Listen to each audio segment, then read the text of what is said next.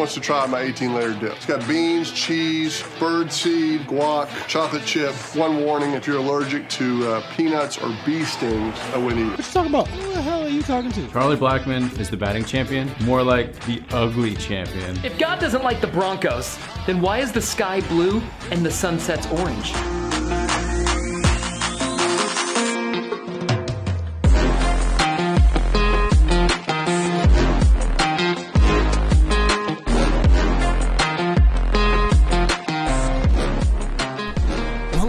Welcome into the All Colorado Everything podcast. This is Ace, where we talk everything Colorado from Nuggets to Broncos to Avalanche to Buffs to Rockies. Three times a week, three stories, about 15 to 20 minutes to start your day with some amazing Colorado news, conversation, analyst, and discussion. Today, it is all Denver Nuggets because training camp is less than three weeks away. We're past that Labor Day point. Uh, Joker's back into town, and we're just so excited. And today, we are talking with Harrison Wind from DNVR. I'm Matt Kennedy, your host, and let's get started into it. The Denver Nuggets, along with the rest of the NBA, will start their training camp in less than three weeks. So it is official. We can start thinking, analyzing, and finally sounding off with what we think the season will look like without sounding too much like an analytical fanboy who only thinks about basketball, which, you know what? That's not a bad thing either. The Nuggets finished last year with a sweep in the second round to the Phoenix Suns, who they actually will face in the first game this year on October 20th on ESPN.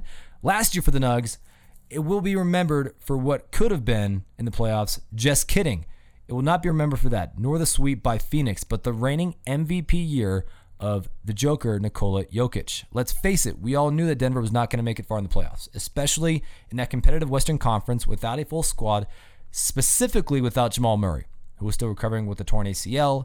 Um, we're expecting him back in February, March, late winter, early spring, maybe sooner. Fingers crossed, we're praying for it. We know that Denver will remember Nikola's MVP season, but will the rest of the NBA? Because it appears that the rest of the basketball world elites have forgotten what was the best season potentially ever for an NBA center. Jokic beat out Chris Paul, Giannis Antetokounmpo, LeBron, Joel Embiid, and Steph Curry for the best player in the world last season. However, we can analyze that the NBA really doesn't care about uh, at least the Denver Nuggets. We know they care about Jokic, but do they care about Denver? I mean, we look look at the Christmas games this year. No Nuggets and no Jokic. We see the Knicks versus the Hawks and the Mavs versus the Jazz. We see LeBron, but we don't have the MVP. Whose fault is that? Well, some people will say it's Denver's because they can't help out their main man. I will say this is typical Nug life for you. It's nothing new. But that's enough ranting for today. That horse has already been beaten way too many times. ESPN has the Nuggets ranked seventh in the latest offseason power rankings following the free agency frenzy. Latest editions feature Jeff Green and then the draft from Bones Hyland. Returning players that re-signed were Will Barton and Austin Rivers. The biggest exit for Denver was our very own dad, Paul Millsap. He has since agreed to sign with the Nets in Brooklyn. We can approach this season with a couple of theories. One, that Denver healthy is ready to compete for an NBA championship. We are thinking the same thing after the bubble where they made it all the way to the Western Conference Finals. They beat the Clippers, they beat the Jazz, and then last year with Jamal Murray's injury, we retracted that statement. We figured Denver, all they needed was their main man in Jamal Murray to make a run, but without him, it's probably not possible. I would say that opinion holds steadfast to this year. And the only thing that can really change that, at least change the opinion of the fans, was if MPJ, Michael Porter Jr., had an even more breakout season than he did last year, become an absolute scoring machine, potentially an all star. Last year, he averaged 19 points per game, 7.3 rebounds per game, and 1.1 assists per game with a 52.4 clip on average shooting percentage from the floor. His three point percentage was 44.5, one of the best on the team. Then we can also look at the new addition Denver brought in via the draft. Bones Hyland from VCU, who was drafted by Denver with the 26th overall pick in this year's draft. The shooter whose first name is actually Nah'Shon, but I highly doubt we'll actually be calling him that this season because when you have a nickname like Bones, that's going to stick with you for a while. He finished his last collegiate season averaging 19.5 points per game, 4.7 rebounds per game, 2.1 assists per game, and shooting 44.7 from the floor. He also shined in the NBA Summer League where he averaged 19.8 points per game, 4.8 assists, and then he also had 13.2 turnovers, which needs to be cleaned up uh, in his rookie season. Will we even see him though? because that bench is so deep for the Nuggets. When you have JaMychal Green, when you have Jeff Green, when you have Monte Morris, when you have Bones. I mean, like this this Den this Denver bench. Uh, Harrison's going to say in just a second. It's a boring bench. That's not a bad thing because we know what we're going to get from this team. We're not going to be like the Lakers where we have an average age of 57. The Nuggets are young. They're versatile. They know what they're capable of. They just need to put it all together and stay healthy. And hopefully, when Jamal Murray comes back, we'll have it all together. He'll just be that little icing on the cake, the little cherry on top to hopefully seal an NBA championship competing season. Winning, we will see. As for right now, let's get joined by Harrison Wind from DNVR, the Denver Nuggets beat reporter on all Colorado everything. Okay, here with Harrison Wind from DNVR. Harrison, first and foremost, how excited are you for the upcoming weeks, man? Is this when you start to feel a little bit excited for the season? Is this kind of when, like, is this when the the goosebumps start coming a little bit? Is this is when your hair starts to rise up, thinking about the possibility of what's going to happen? Definitely. Labor Day is really like the unofficial beginning of when you want to start thinking about the NBA season. Guys are getting back in town. You know, we'll, we'll see more photos, videos leak out from the Nuggets uh, during Red Rocks workouts, open yeah. gyms, stuff like that. Nikola Jokic is back in town. So Labor Day is the unofficial start, but yeah, the juices are definitely flowing right now.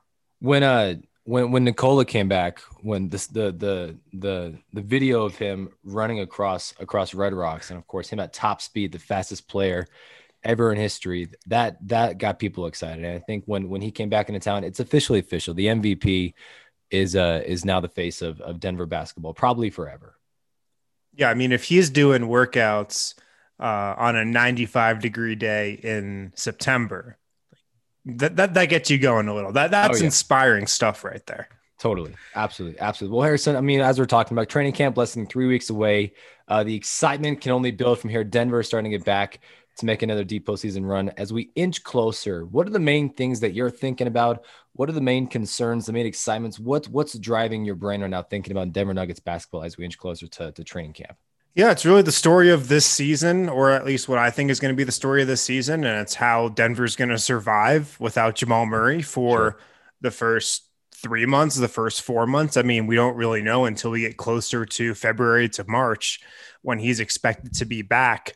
And because of that, I, I mean, the real story in my mind to that is how Michael Porter Jr. is going to potentially make a leap and potentially, you know, take on such a scoring load that Jamal Murray's not going to be able to give you on a night to night basis. Uh, how he's going to take on that responsibility, the pressure, how he's going to grow his game. So, I mean, it, it's tough to think about what the Nuggets are going to look like whole uh, because they're not going to be whole for a while.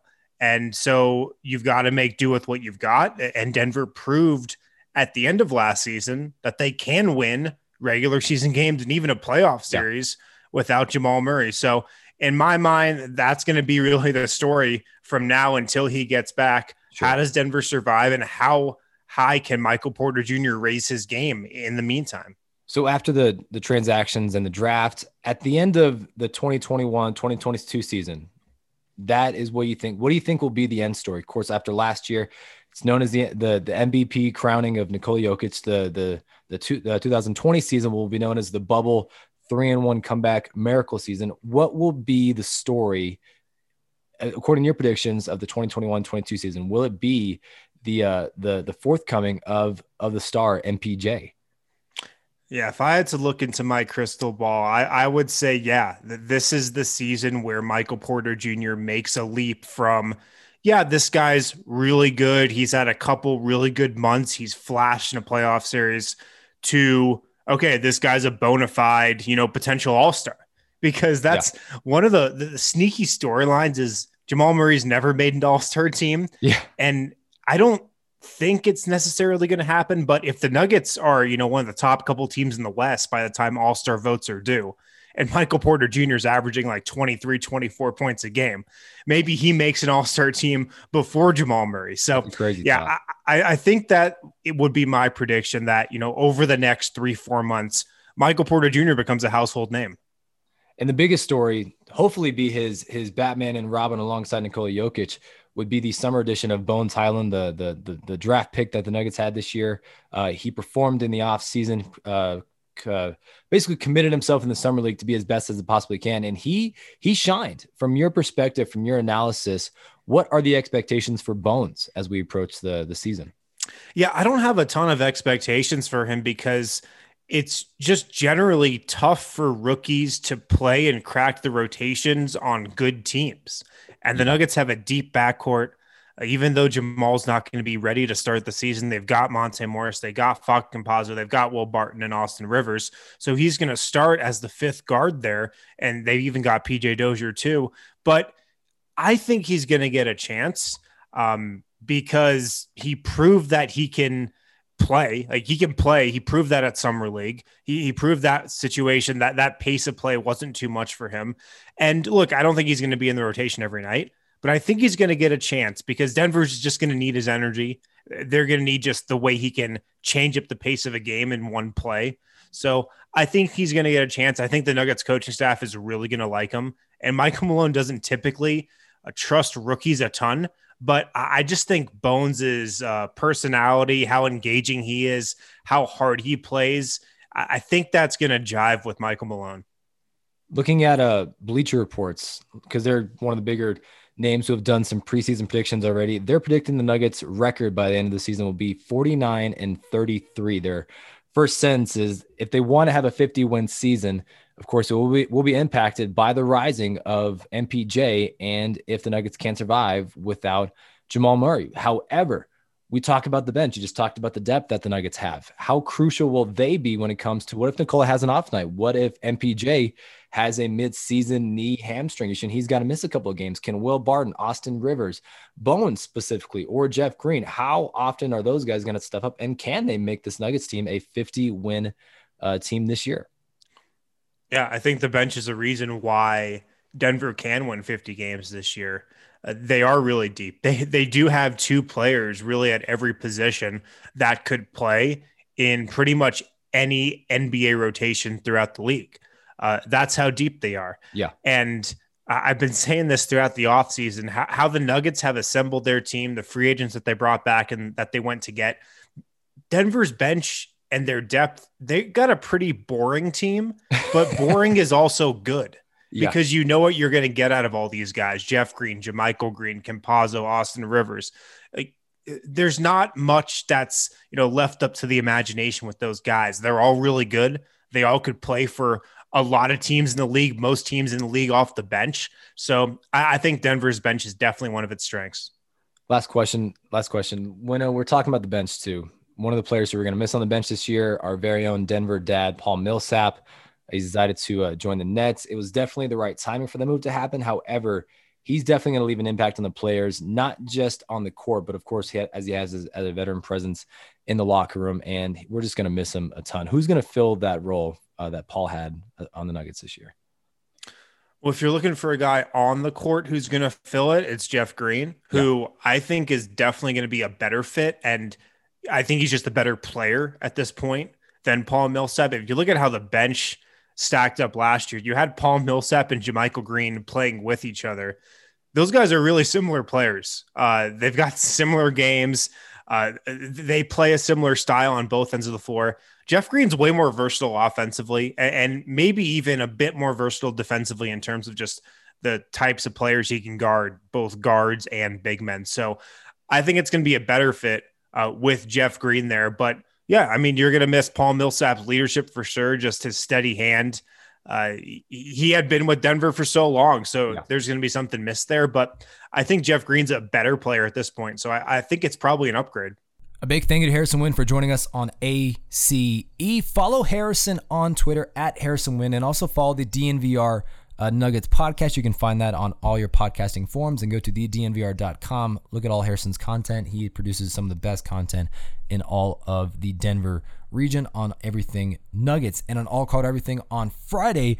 We'll talk Broncos with uh, Locked On Broncos podcast own Cody Roark. As for today, that is all we have. Have a fantastic day. Happy Wednesday. Happy hump day. And we'll see you next time on All Colorado Everything.